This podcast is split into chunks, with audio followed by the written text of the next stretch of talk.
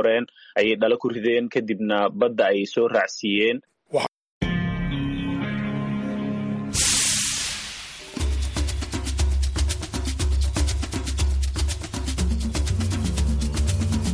Hii ni idhaa ya Kiswahili ya Sauti ya Amerika, VOA.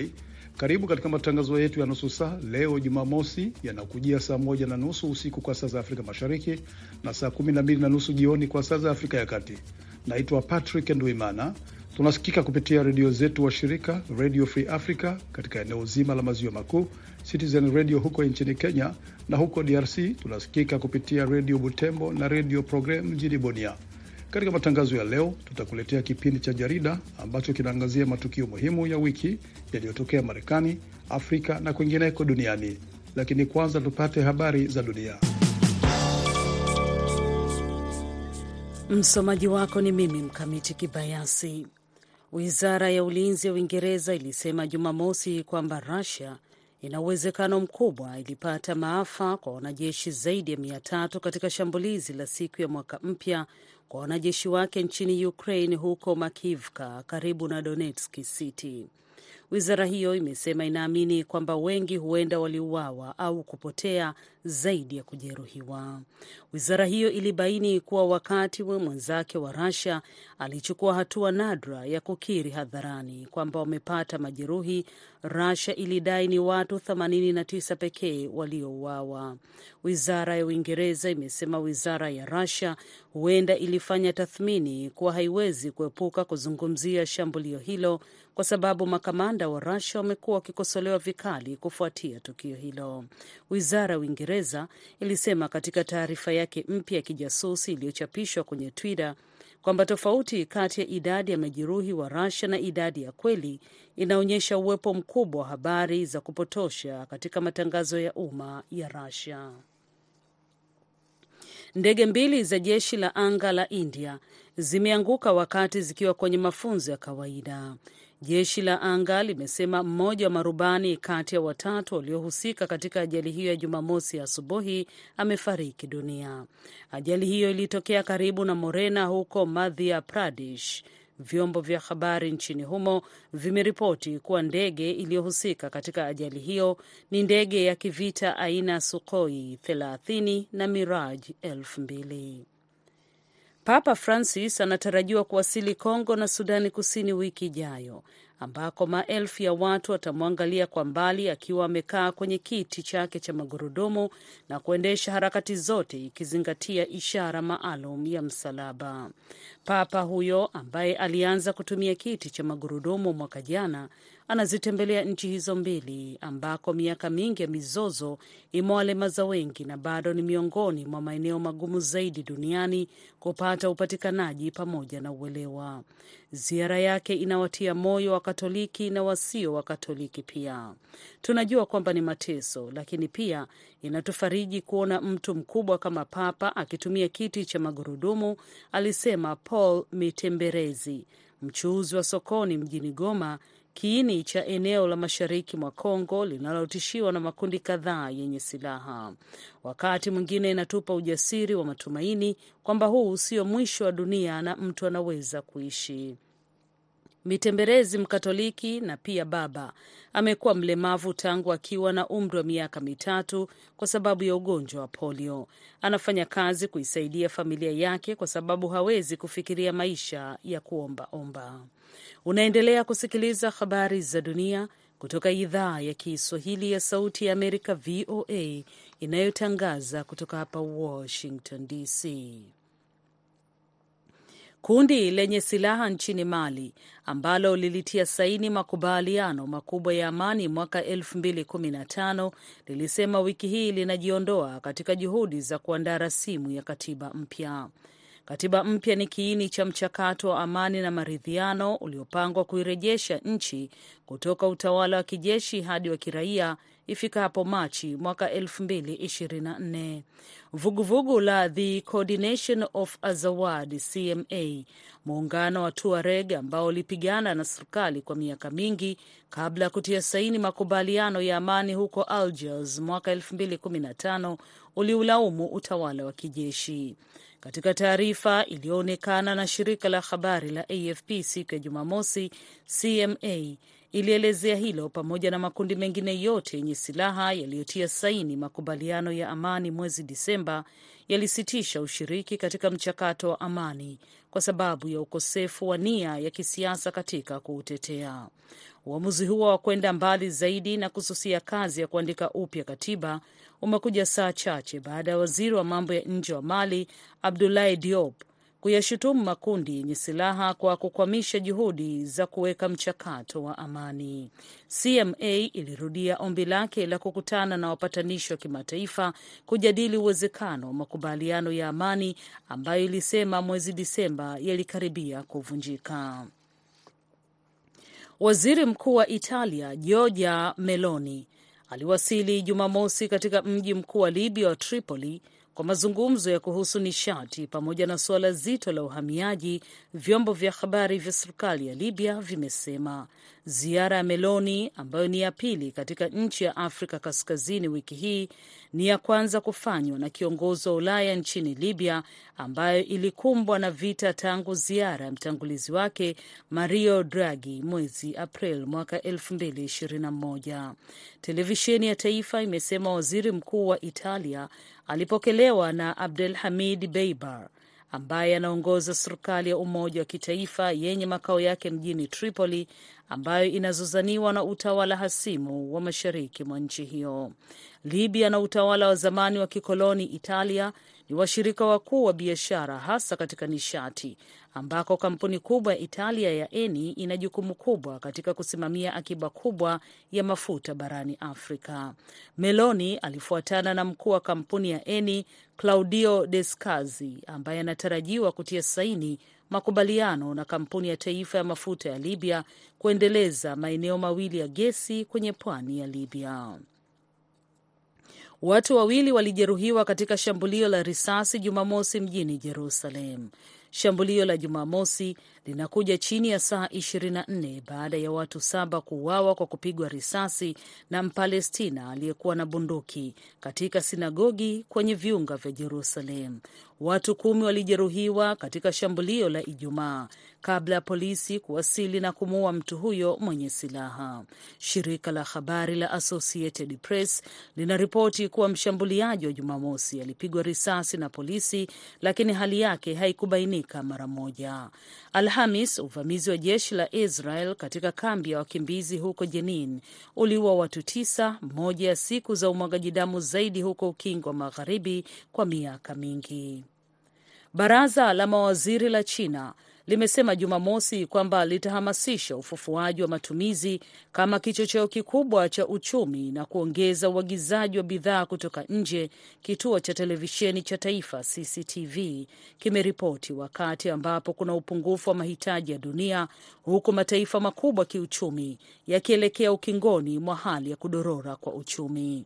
Katika mkutano ulioongozwa na waziri mkuu Lee Keqiang, baraza la serikali ya China ambalo linafanya kazi kama baraza la mawaziri pia liliapa kuharakisha utoaji wa miradi ya uwekezaji wa kigeni, kuendeleza uthabiti wa sarafu ya China ya yuan, kurahisisha usafiri wa mipakani, ya kusaidia makampuni kushiriki katika maonyesho ya biashara ndani na nje ya nchi.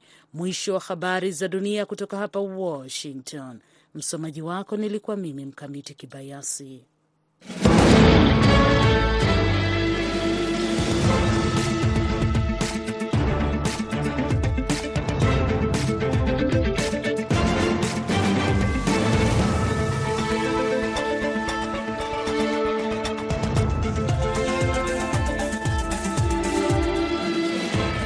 Hili ni jarida habari muhimu zilizotokea wiki hii. Jina langu ni Kenneth Bwire.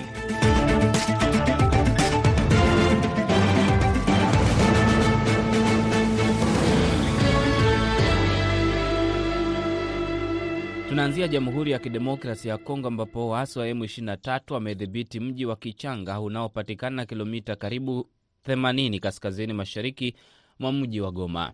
Oser Malivika alizungumza na Simeo Samasaka, mwandishi wa habari, muda mfupi baada ya wasi hao kuingia Kichanga Alhamisi. Wahuni hao ambao wanakuwa wamedhibiti sasa mjini kwa muda kama nao, kwani hakuna tena risasi ambayo inasikika. Jeshi la taifa limeshika njia kuingia Mweso ili wakamate barabara kutokea Kanyabayonga. Na sasa hivi tunazungumza, hali ikoje?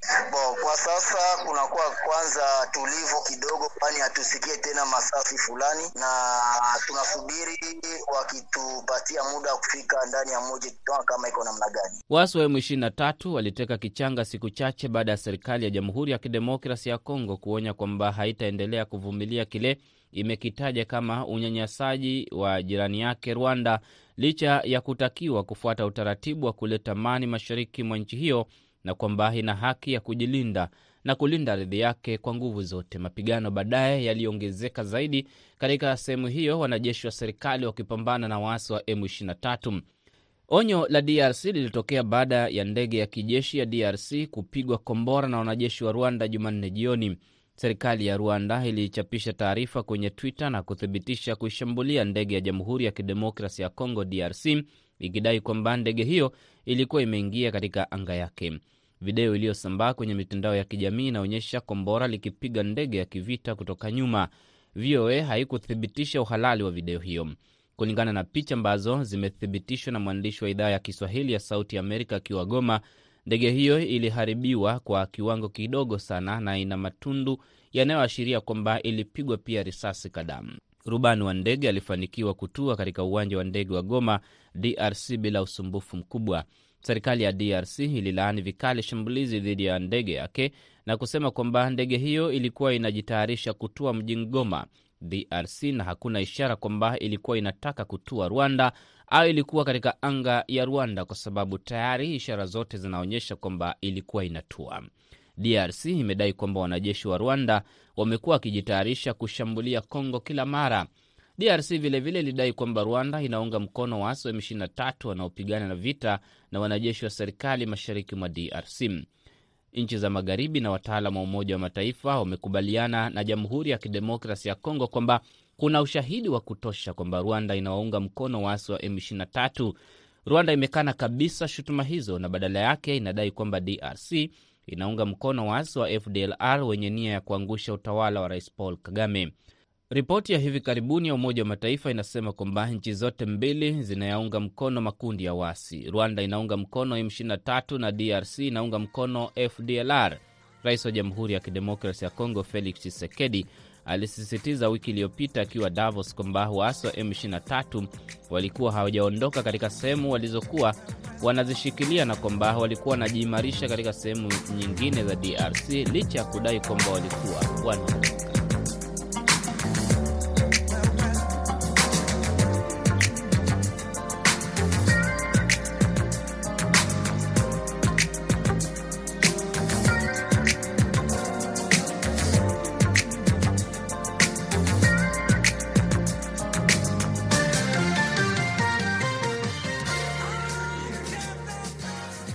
Maafisa wa upelelezi hapa Marekani wamepata nyaraka za siri za serikali nyumbani kwake aliyekuwa makamu wa rais Mike Pence katika jimbo la Indiana.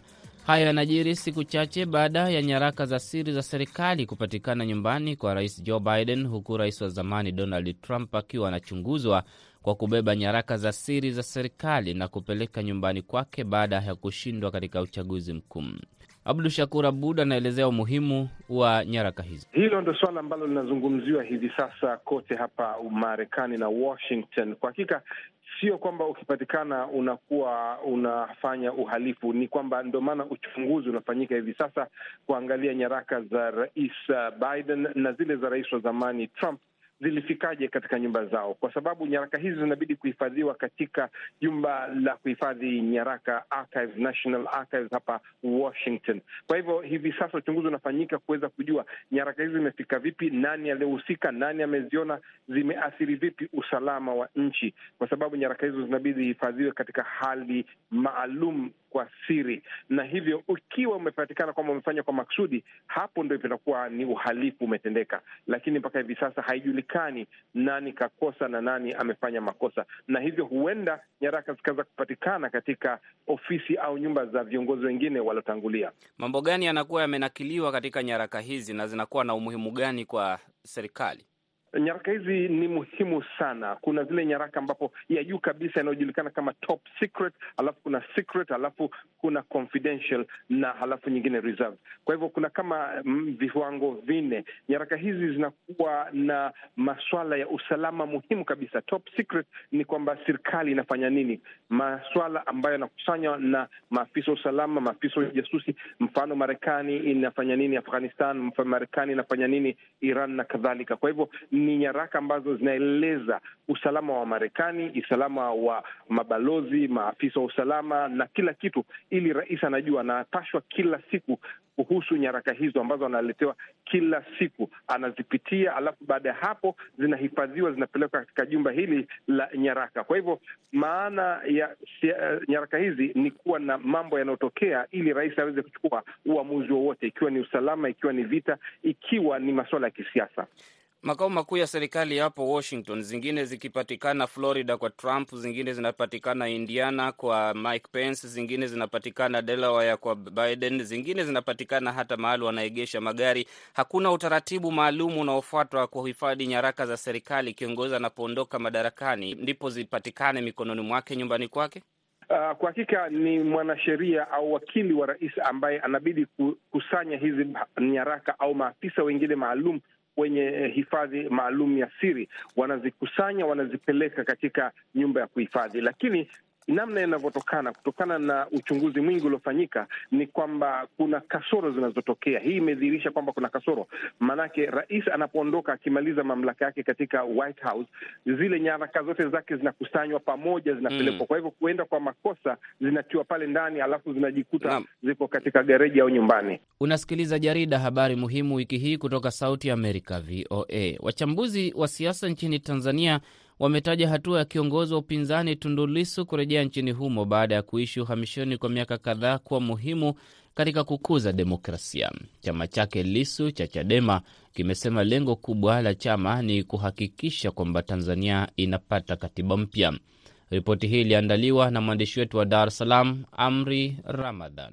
Tundulisu amewasili Tanzania akitokea Ubelgiji alikokimbilia baada ya kumalizika kwa uchaguzi mkuu wa mwaka 2020. Ujio wake huo umepokelewa kwa furaha kubwa na wapinzani, huku wengi wakiamini wananchi wamepata mtu wa kuwasemea matatizo yao, hasa baada ya kuondolewa zuio la mikutano ya hadhara lililodumu kwa muda wa miaka saba. Mchambuzi wa siasa Abdul Karim Atiki kutoka Dar es Salaam amesema ujio huo utasaidia sana kukua kwa uwekezaji katika mambo ya uchumi, kwa wawekezaji kuwa tayari kuwekeza bila ya hofu yoyote kutokana na uwepo wa uhuru kupitia demokrasia iliyoonyeshwa. Kwanza uta, utaleta faraja kwa sababu kulikuwa kuna kama kiwingu kwenye sura ya Tanzania katika ko Umoja wa Ulaya. Sura ya Tanzania ina, inazidi kung'ara katika jumuiya ya kimataifa, na hiyo itasaidia mambo ya uwekezaji, mambo ya uchumi na mambo ya watu kutoogopa kuona kwamba ni nchi ambayo inakataza hili au lile au. Tundu ambaye amekuwa nje ya Tanzania kwa miaka miwili tangu 2020 bado ushawishi wake umeonekana kuwa juu kwa kuwa na mvuto mkubwa wa kisiasa mbele ya wafuasi wa chama chake, hasa kutokana na tabia yake ya kuikosoa serikali mara kwa mara. Kwa upande wake, Kumbusho Delson ambaye ni mtetezi wa haki za binadamu nchini Tanzania, akizungumza na Sauti ya Amerika, amesema ujio wa Tundu Lissu nchini utachangamsha na kupendezesha siasa baada ya kurudi katika wakati muafaka.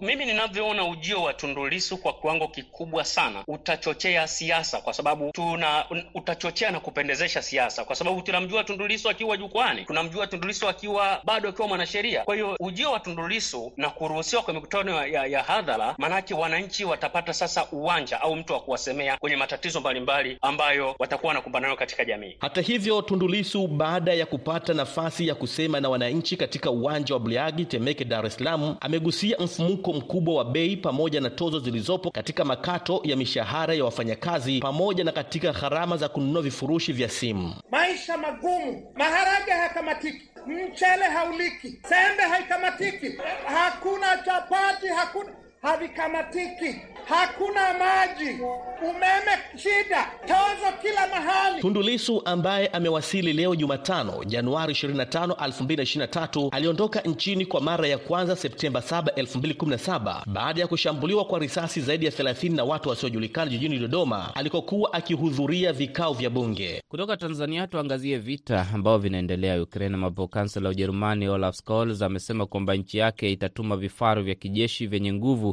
vinavyojulikana kama Leopard 2 kwa wanajeshi wa Ukraine.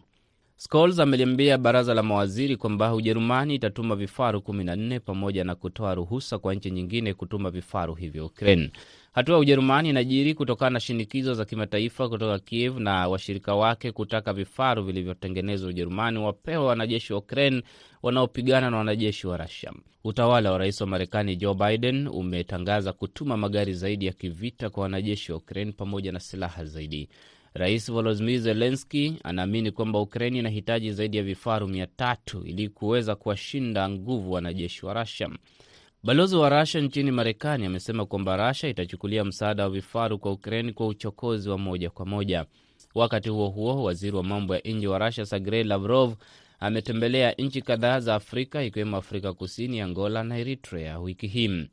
Vyombo vya habari vya Angola viliripoti kwamba kuna wasiwasi kwamba Moscow ina hasira kutokana na hatua ya hivi karibuni ya serikali ya Angola kuashiria kutaka kupinga uvamizi wa Rusia nchini Ukraine. Angola haijatangaza msimamo wake kuhusu vita vya Ukraine, lakini mnamo mwezi Septemba mwaka uliopita ilikosoa hatua ya Rusia kujitengea sehemu za Ukraine na kutaka Moscow kukomesha vita hivyo. Lavrov alikutana na rais wa Angola Huai Lorencio katika ikulu ya rais mjini Luanda. Viongozi hao wawili walijadiliana kuhusu uhusiano kati ya nchi hizo mbili. Alikuwa pia Eritrea, ambapo masuala makubwa ya uhusiano wa kidiplomasia yalijadiliwa.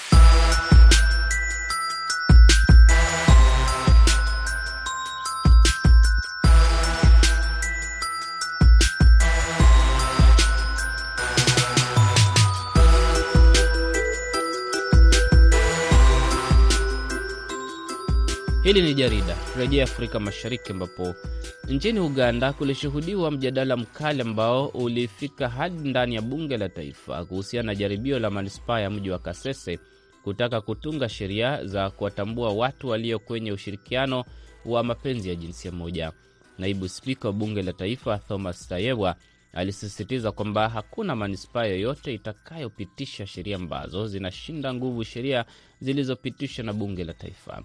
Swala la mapenzi ya jinsia moja lina utata mkubwa nchini Uganda. Sheria iliwahi kutungwa, ikapitishwa na kusainiwa na rais kabla ya kufutwa na mahakama. Jaribio lolote la kurejesha sheria hiyo limekumbana na pingamizi kubwa. Mwaka 2012 sheria nyingine ilitungwa na mwaka 2022 sheria ikafika kwenye meza ya rais Yoweri Museveni. Inasubiriwa kusainiwa, lakini imechukua muda mrefu. Julius Kitone ni mwandishi wa habari, yupo Kampala. Spika wa parliament Tayewa alisema kwamba viongozi wa Kasese wamepitisha sheria ndogo kuhusu vitendo vya mapenzi ya, ya jinsia moja kuendelea katika eneo hilo. Spika Tayewa aliendelea na kusema kwamba katika kupitia sheria hizo ndogo ni kinyume na sheria kuu ya nchi, kwa sababu sheria hairuhusu vitendo au vya, au wa jinsia, watu wa jinsia moja kujishiriki katika ma, vitendo vya mapenzi kwa sababu ni kinyume na sheria lakini viongozi wa wilaya ya Kasese walisema maneno ya taewa yalikuwa ni ya um, uongo tu. Mjadala huo nchini Uganda unajiri wakati uchunguzi ukiwa unaendelea nchini Tanzania baada ya kuripotiwa kwamba kulikuwa na shule za msingi zilizokuwa zinatoa mafunzo ya mapenzi ya jinsia moja kwa watoto, anavyoeleza Moses Buhilia. Ni jambo ambalo limeishitua serikali, limeishitua jamii. Jamii ipo katika mshtuko mkubwa.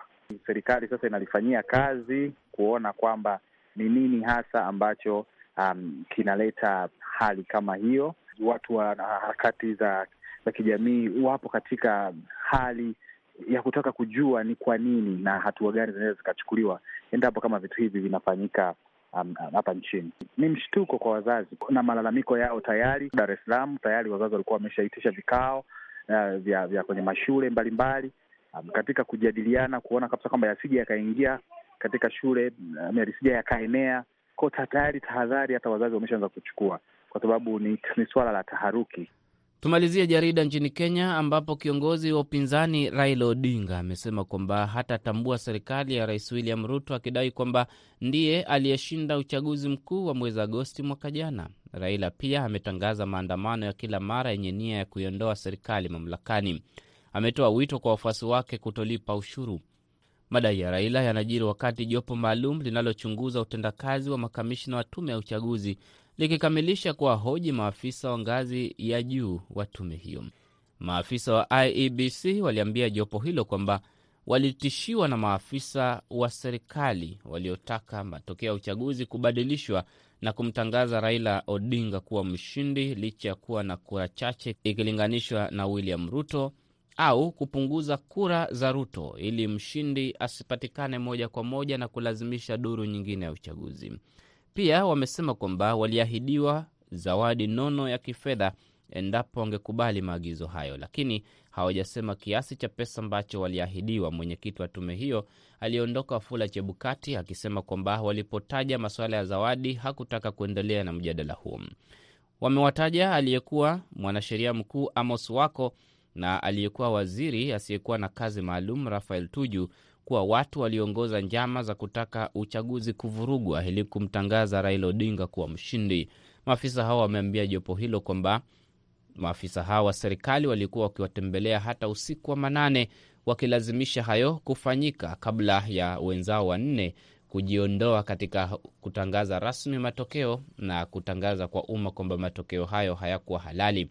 Wamewahusisha makamishina hao wanne wakiongozwa na aliyekuwa naibu wa mwenyekiti wa tume ya uchaguzi ya IBC Juliana Cherera kwamba walikuwa wakishirikiana na maafisa wa serikali kubadilisha matokeo ya uchaguzi. Nakamilisha jarida. Mwelekezi amekuwa Aida Isa. Jina langu ni Kenneth Bwire. Uwe na jioni